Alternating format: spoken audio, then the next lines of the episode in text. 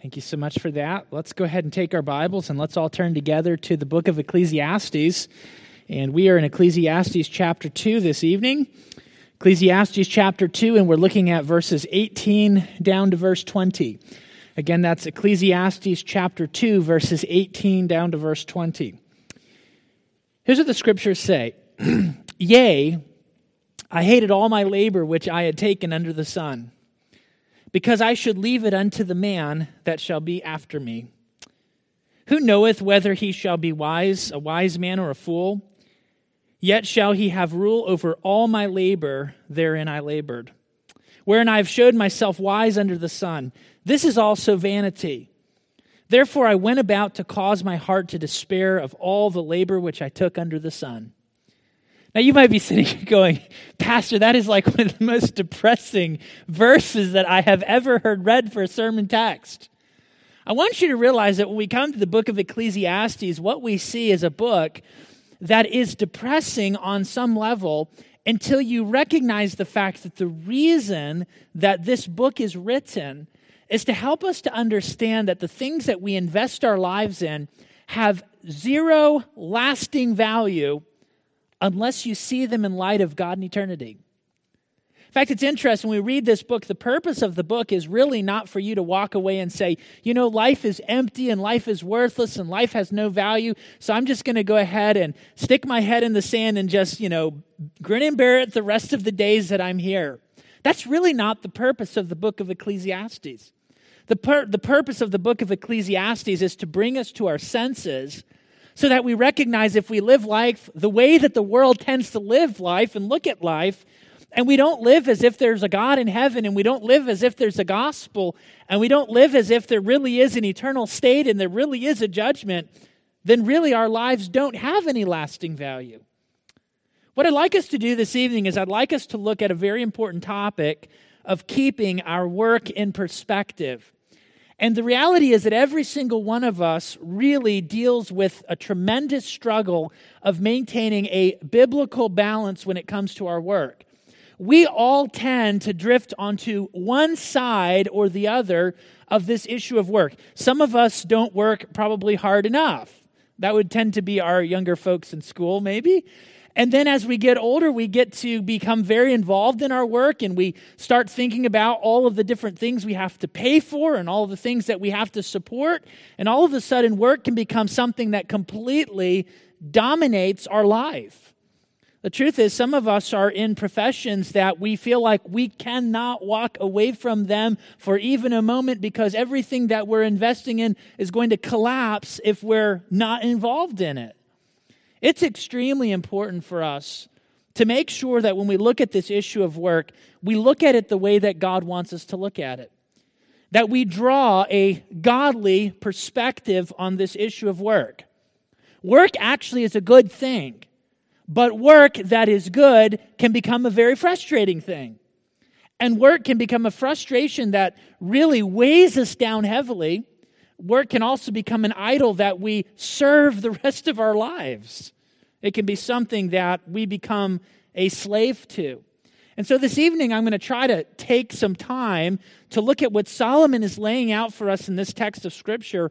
And I'd like us to see this in light of really what the Bible teaches about this thing called work. How can we take our work and do it to the glory of God and do it in a way that really has lasting value and significance. That's what we're looking at this evening. So, the purpose of the passage in front of us is that we will be warned that an industrious life lived only for today is a tragedy.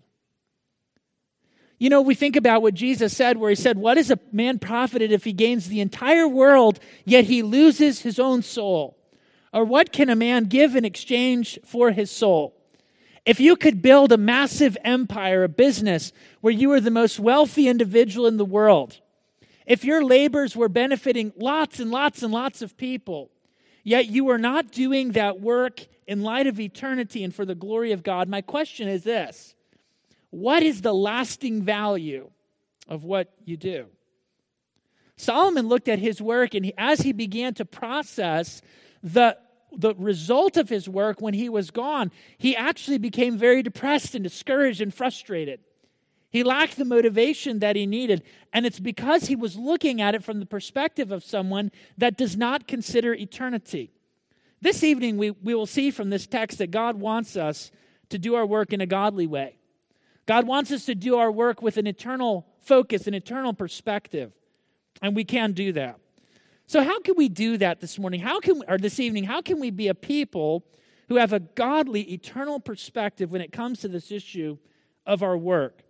The first factor, the first truth we're going to look at this evening is that we need to see that our work has value. Work has value. We're going to go to Genesis chapter 2 because what we're going to see is that when God created the world and God created Adam, he created him with purpose.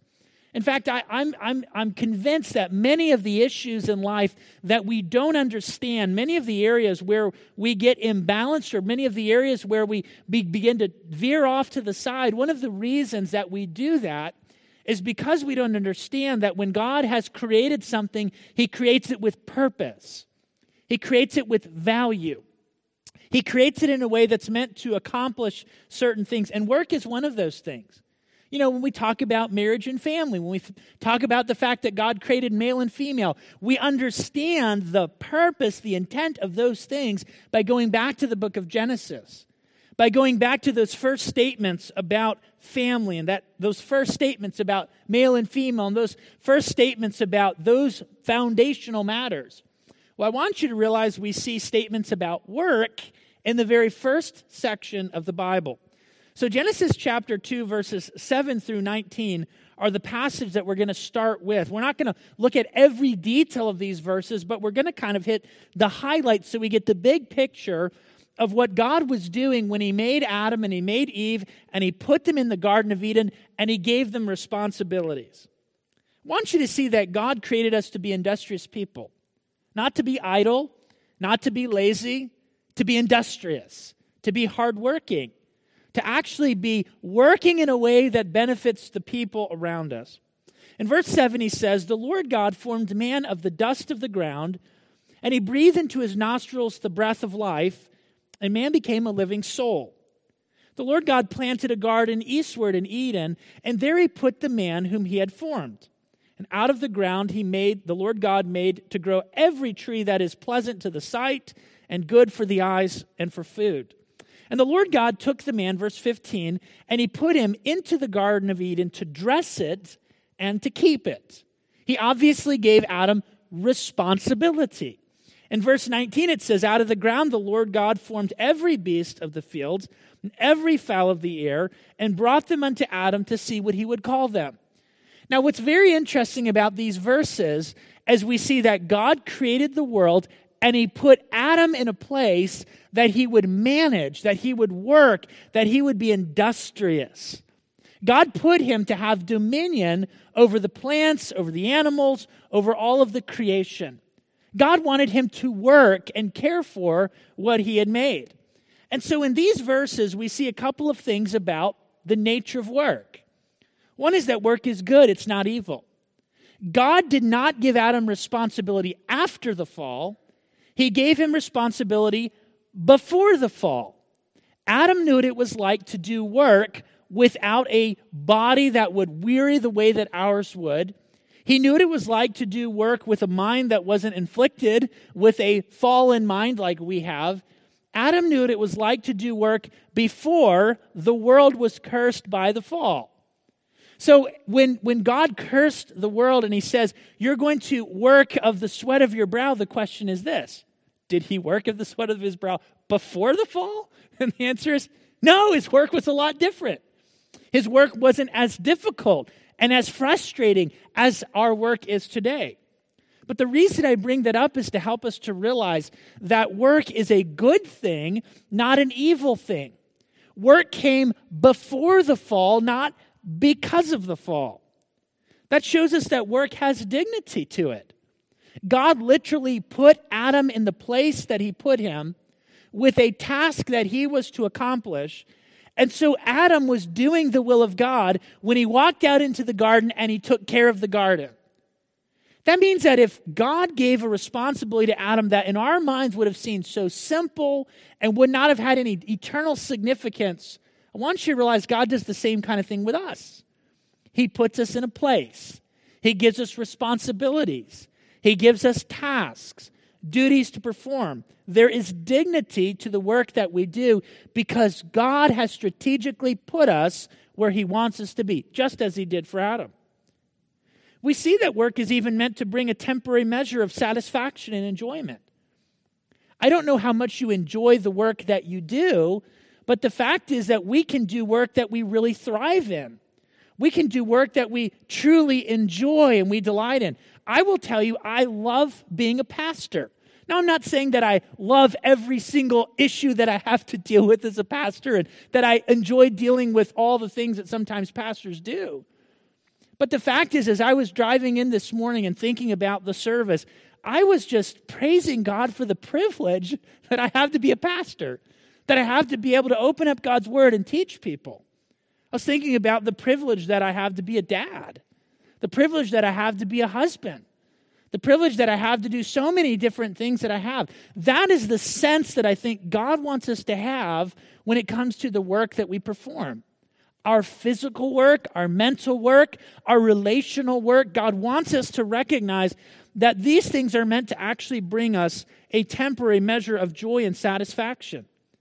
I think it's very interesting that when God created the world, it says he created trees that were pleasant to the sight. In other words, when you looked at these things, you go, that's beautiful.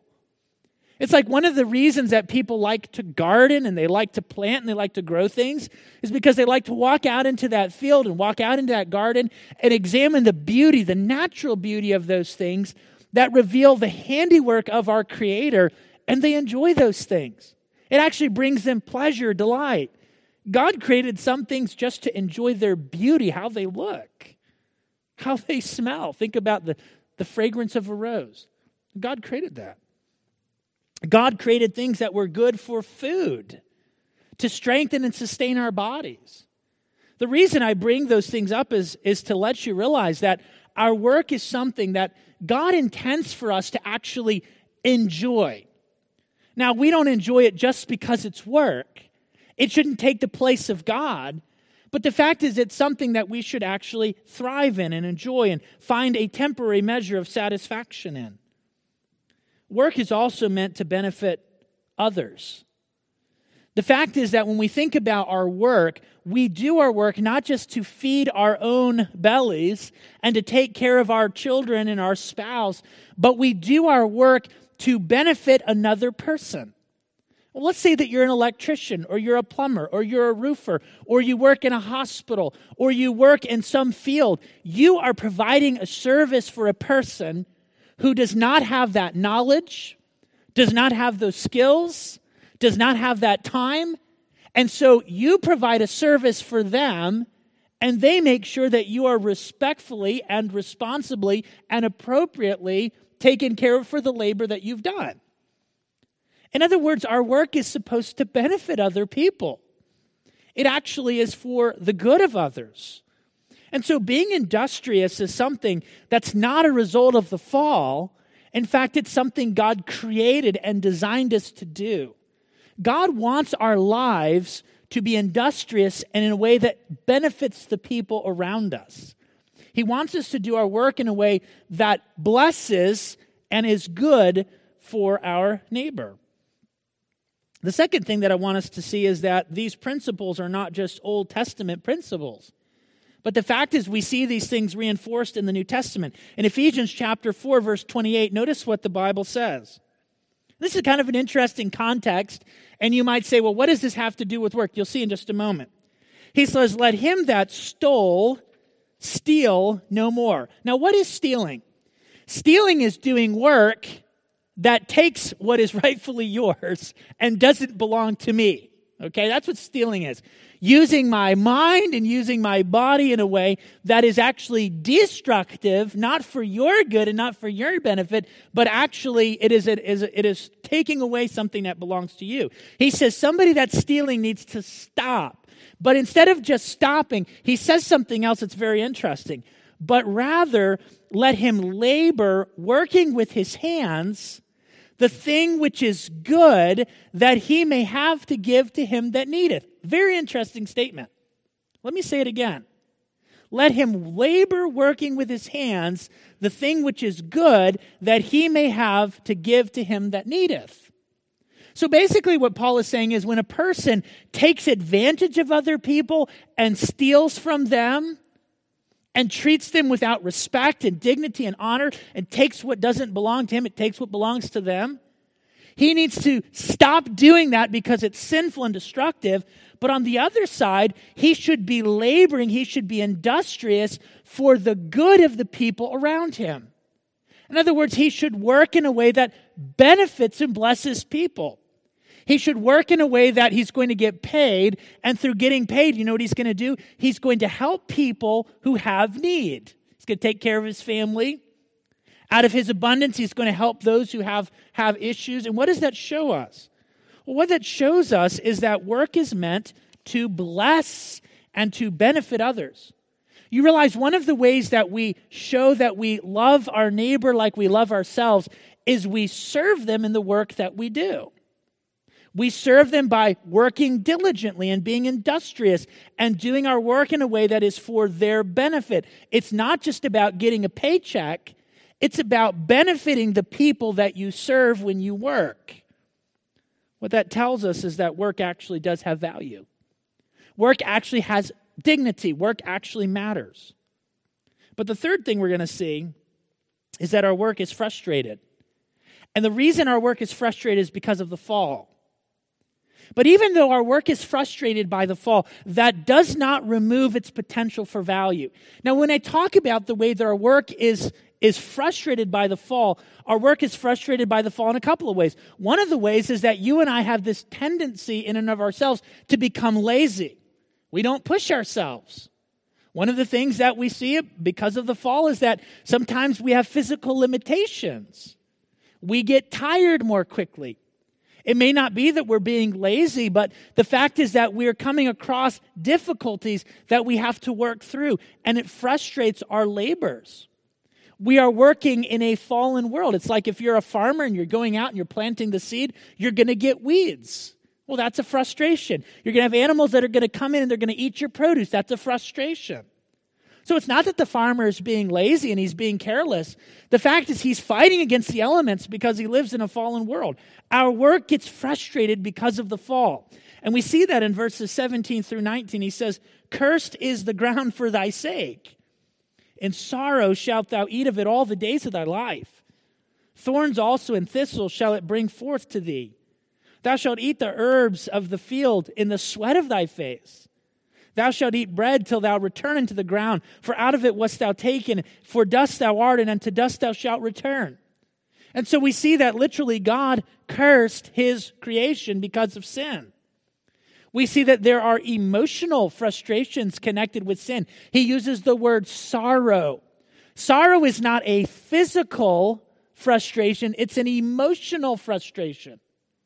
It's like you're doing the work and you feel overwhelmed by the difficulty of it. There's an emotional pressure. I'm sure nobody working in an office has felt any emotional pressure in their work, have you? Of course, we all have. It's part of living in a fallen world. We see that there's physical weariness, not just the emotional frustration, but the physical. He says, In the sweat of thy face, you will do the work. And so we see that life is difficult because of the fall. And at the end, he says, You will wear out and die till thou return to the ground. Basically, what the scriptures are telling us is that because of the fall, this good thing work that has dignity and value and is meant to bless other people becomes frustrating. It becomes difficult. It's something we have to push through. It's something that we have to encounter challenges. Those challenges are even from within our own person and our tendencies to not do our work in a way that honors God. But we still have the potential for there to be value in that. But then we're going to move to truth number two. And that is that we see that there are limits to work, and we need to look, look at those limits honestly. And this is really the sense of what Solomon is expressing in verses 18 and 19. Here's what he says Yea, I hated all my labor which I had taken under the sun. That is a very sad statement. He says, I hated all the work that I'd done because I should leave it unto the man that shall be after me. Now, Solomon was an industrious man, he was a brilliant man, he was a very hardworking man. Solomon got things done. And he looks at all the work that he's doing, and what he starts to realize is, you know, I'm getting to the point where I can't manage these things anymore. I'm getting to the point where I don't have the strength and the ability to do the things that I'm doing. I'm going to start turning these things over. And you know what? The person that's going to take the job from me may not do what I did. It's like you've invested all of your life in your business and you're going to turn it over to somebody, and the person that you're going to turn over, you say, I don't think that they have what it takes to take this business to the next level. It's going to collapse because they're not going to be good in how they manage it and use it. This is how Solomon feels. He says, Who knoweth whether he shall be wise or a fool? Yet he shall rule over all my labor wherein I've labored, and wherein I've showed myself to be wise under the sun. This is also vanity. I don't know if you've ever felt what Solomon is expressing here. In fact, it's really one of those things that you probably don't feel it until you come to that stage of life. And you know, we kind of come through that stage of life in different seasons. You know, there are times that we go through a season where we are investing in a particular season of life, and we kind of come to the end of that season of life and we realize we're about to transition from this season to a new season. And you kind of get that sense, you get that feeling with what you have done during that period of your life. You know that you've worked and you've labored and you've managed, and now you got to hand it off and you're going to you're going to take a new season of life. But Solomon is expressing how he felt at the end of his life, where it wasn't a new season, but it's the end of my life, everything I've invested in, I'm going to leave it. What does this tell us? It tells us that an industrial life without eternal purpose is draining to the soul. Solomon literally hated his work. He realized that he would never see the full outcome of his labor. He says, I'm going to leave this to another man who shall come after me. He was frustrated that this person who inherited the fruit of his labors might waste them. Who knoweth whether he shall be wise or a fool? Yet shall he have rule over all the labor wherein I've labored, where I've showed myself to be wise under the sun. His frustration really even began to undermine the quality of the work that he was doing. He says, Therefore, I went about to cause my heart to despair of all the labor which I took under the sun. You know, people experience this. They're working in a season of life. They have been very diligent. They have worked very hard during that season of life. And as they are kind of growing to the end of that season, they start realizing, you know, I'm about to finish what I'm doing here and I'm about to do something different. And you know what often happens when a person gets to that stage? They do not finish the last section of that time well. It is very, very common. You know, people do it in college, they call it senioritis. So they're in the last they're in the last part of their senior year and guess what? All of a sudden they're like so how many classes can i skip and still pass this class? What's the lowest grade i can get on this test and still pass? People do that in their work you know they're, they're working a summer job and they got about you know five days left and the boss is going do I even bother to have them come to work this last week? Because they're already, their mind is already in the next place and they're not giving their attention, the details to that season of life. Why is that? Because all of a sudden what they were doing doesn't seem to matter to them very much. It's like as we get older, a lot of times we start losing that drive to continue to do what we're doing. Why is that? Well, it's because we start feeling a little bit like Solomon. We start going, you know what? I'm going to leave this for somebody else. Maybe they're not going to do so well. Maybe I don't need to be so diligent. Maybe I don't need to work so well. But it was even more than that. It wasn't just that he was losing his focus, but he was frustrated. He really didn't feel like doing it anymore. He didn't feel like giving everything that he had to his work because he said, What's the point? I'm going to be gone, and they may squander everything I've done. Maybe you felt this way before. I don't know. Maybe you feel this way right now. I want you to realize that that is a pretty normal way to think if all that matters is right now. But I have good news for you there is more to the story. Truth number three, we see that our work needs to be done in light of eternity and in light of eternal judgment. And the fact is that our work can have value and we can stay motivated and we can continue to press on and be diligent and bless other people through our labors, even though we know that we're going to pass it on to somebody else and they may blow it.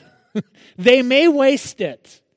Our labors may be forgotten and lost. In the eyes of the people around us, we can still stay motivated because our motivation is not what's left here, but what's coming there. That's the difference. What's going to matter is not what's left a hundred years after we're gone. It's what's going to happen for eternity when we stand before Jesus.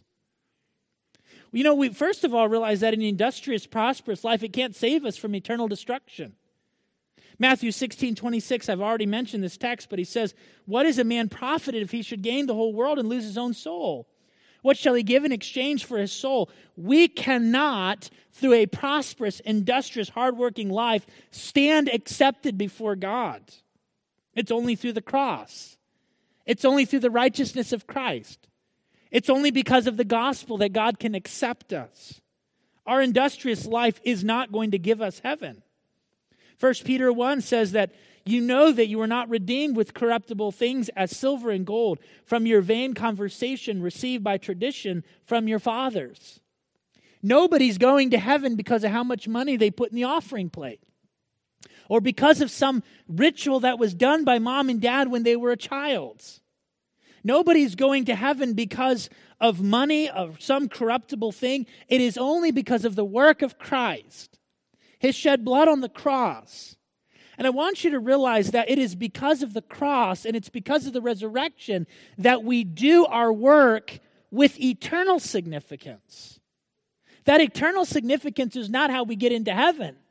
That eternal significance is whether or not Jesus says, Well done, good and faithful servant. The significance is whether or not Jesus will say, You were faithful with little things, I will give you responsibility with much. To whom much is given, much is required.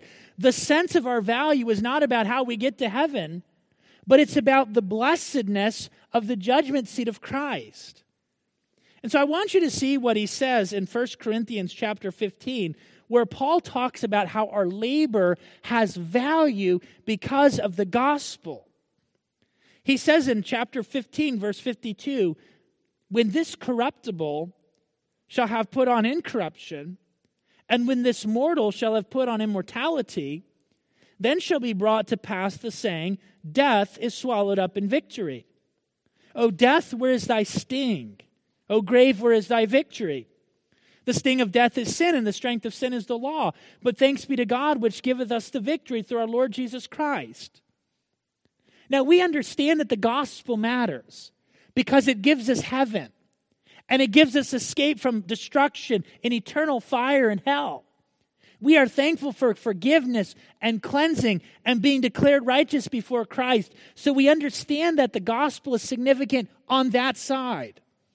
But what is amazing to me about that scripture is that Paul doesn't stop there and he doesn't say, well, you get to go to heaven, so be thankful for that and just coast through life. It's not what he says. Therefore, my beloved brethren, be ye steadfast, unmovable, and this is the statement that really stands out always abounding in the work of the Lord. For as much as you know that your labor is not in vain in the Lord. So the application that Paul was driving to was not just you're forgiven and you're cleansed and you're going to heaven. That most certainly was part of it. But the application that he was driving toward was your labor is not in vain in the Lord. In other words, the work that you do has value now. There is a significance that it could not have had without the gospel. In other words, you are investing not just in this moment, but you are investing in eternity. When you share the gospel with somebody, when you tell them how they can be saved, and you walk through the law and you show them that they're a sinner and that they're separated from God, and there's absolutely no way that they can be forgiven and cleansed except through what Jesus did for them on the cross, and you talk about the death and the resurrection of Christ, and you say, if you'll trust in the Lord Jesus Christ, you can be saved. There's eternal significance in that work. That person can potentially spend eternity with God forever in heaven. That person might be your child. That person might be your friend's child who you're teaching in Sunday school. That person might be a neighbor, it might be a coworker. But the reality is that labor has eternal significance. It has eternal value. When you invest in the lives of people, they, that investment can have eternal value and significance. You give somebody a new roof, it's going to be good for 25, 30 years. When somebody embraces the gospel, it's eternity with God. They're both benefits, are they not? But one is only good for a while, and one is good forever. The fact is, as a pastor, when I teach God's word, one of the things that really, really, it just overwhelms me to think about is that what I'm teaching is shaping the lives of people. In other words, one day you're going to stand before the judgment seat of Christ, and the perspective that you took through life is probably going to be in part, perhaps highly in part, based upon the teaching you hear week after week after week in this pulpit. You know what that means? That's an incredible weight of responsibility. But think about it with your kids. You know, they live in your house 15, 18, 20, 25. Well, hopefully not beyond that. They live in your house for a while. okay? And you know what? They watch you, they listen to you, they're taught by you, and you are shaping their lives. The investment of a parent in their children is more than I will invest in most people in my lifetime as a pastor. There are very few people that stay in the same church as long as your kids live in your home. It's true. And they are watching your life day in and day out eternal investment. Your labor is not in vain in the Lord. There's also a sense in which God is watching the way that we work, not just the spiritual work, the giving of the gospel, the discipling of somebody, sharing with someone how to walk with the Lord, teaching them God's word. But the fact is that the way that we do our daily labor is something that God watches. He's evaluating. We talk about the judgment seat of Christ. One day we're going to stand before Christ and we're going to give an account of our lives. And this is not about heaven and hell, folks. This is about whether or not you'll be given eternal reward and blessing as a result of your faithfulness. I'm going to get to a text in just a second. But the fact is that the gospel gives our work value, significance. Turn with me for just a moment to 1 Corinthians chapter 3 because I think it's important for us to be reminded of why our work matters. Not how we get to heaven, but whether or not we're found faithful before Jesus at the judgment seat of Christ. In 1 Corinthians chapter 3 verses 12 through 15, listen to what Paul writes. He says, "We are laborers together with God. Ye are God's husbandry, ye are God's building." According to the grace of God which is given unto me as a wise master builder, I've laid the foundation, and another buildeth thereon. But let every man take heed how he buildeth thereon. That's work. Other foundation can no man lay than that which is laid, which is Jesus Christ.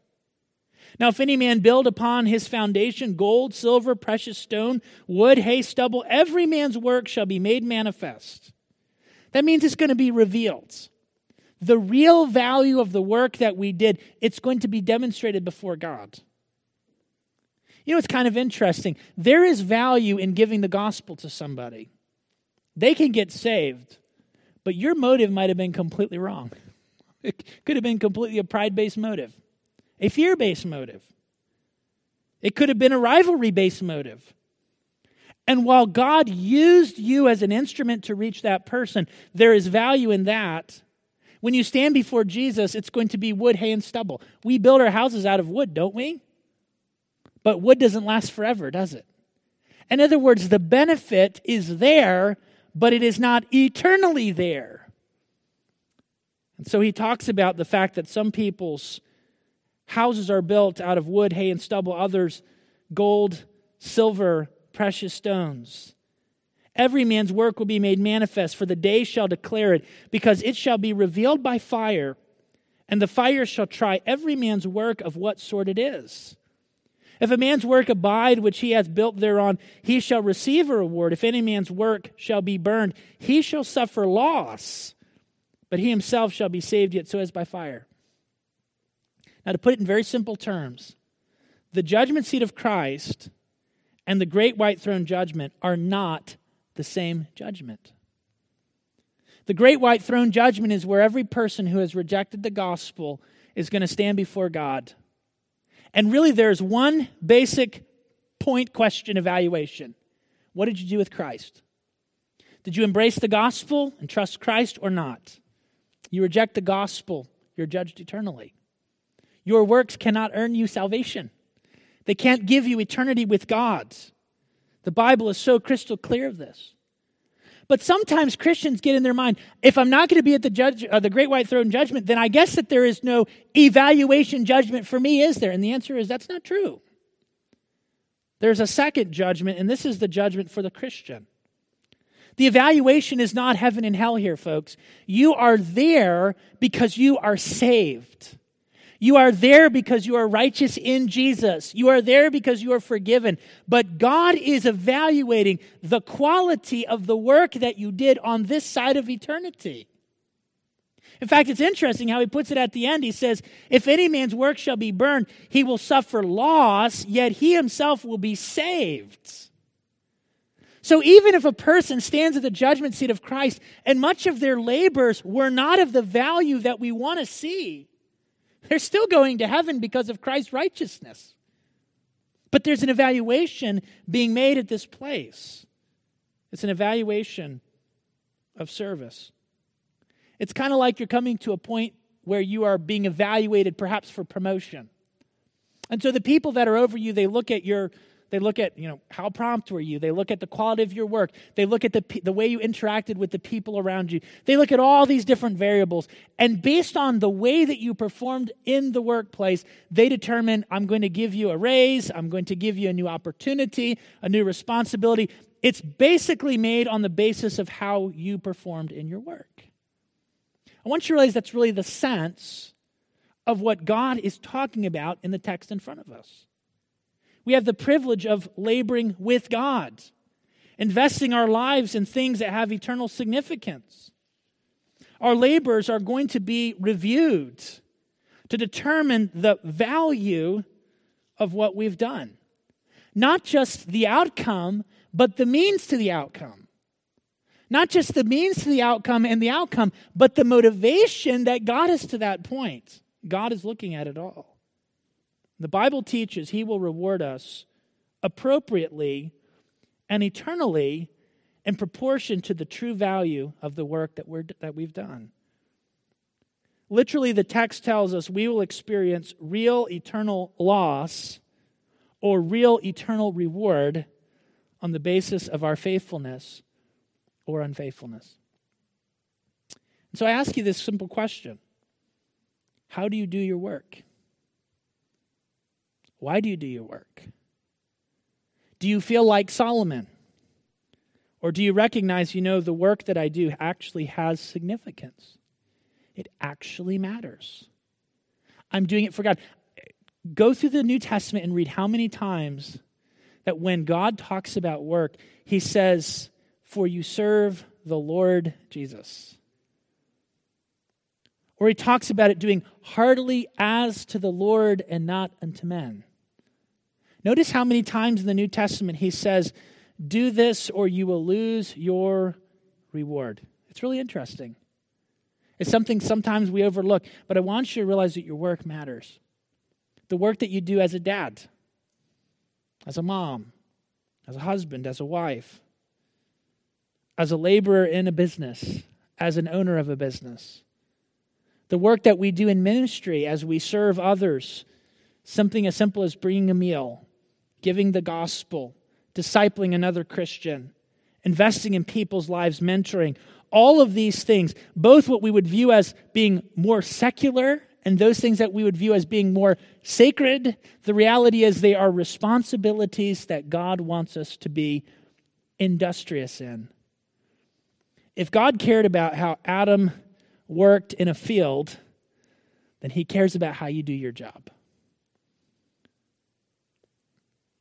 I think it's so important that we look at our work the way that God wants us to look at it. God wants us to do our work with a godly, eternal perspective. So I want to encourage you let's remember that our work really does matter. And let's remember that even though there are tremendous limitations and frustrations associated with working in a fallen world, there is a judgment seat of Christ. And God wants us to be faithful because on that day, the true value of the work that we've done will be revealed. Let's bow together for prayer and ask the Lord to bless these truths to our hearts. Father, thank you for the opportunity to study the scriptures. I pray that you'll use these truths to help us and encourage us and strengthen us. Father, help us to be godly men and women, godly young people. Help us to do our work heartily as to the Lord and not unto man. Help us to be diligent. And I pray that you would use us in mighty ways for your good purposes. Father, I pray that if someone is discouraged in their work, whatever that may be, that you would use the things that are said today to encourage them and motivate them and, and strengthen them. If somebody's feeling a bit on the disillusioned side or frustrated and angry, I pray that you'd help their work to be brought back into focus through some of the things that were said. Father, help us to realize we serve the Lord Jesus Christ, and there are blessings that await the faithfulness of your people. We ask it in Jesus' name. Amen.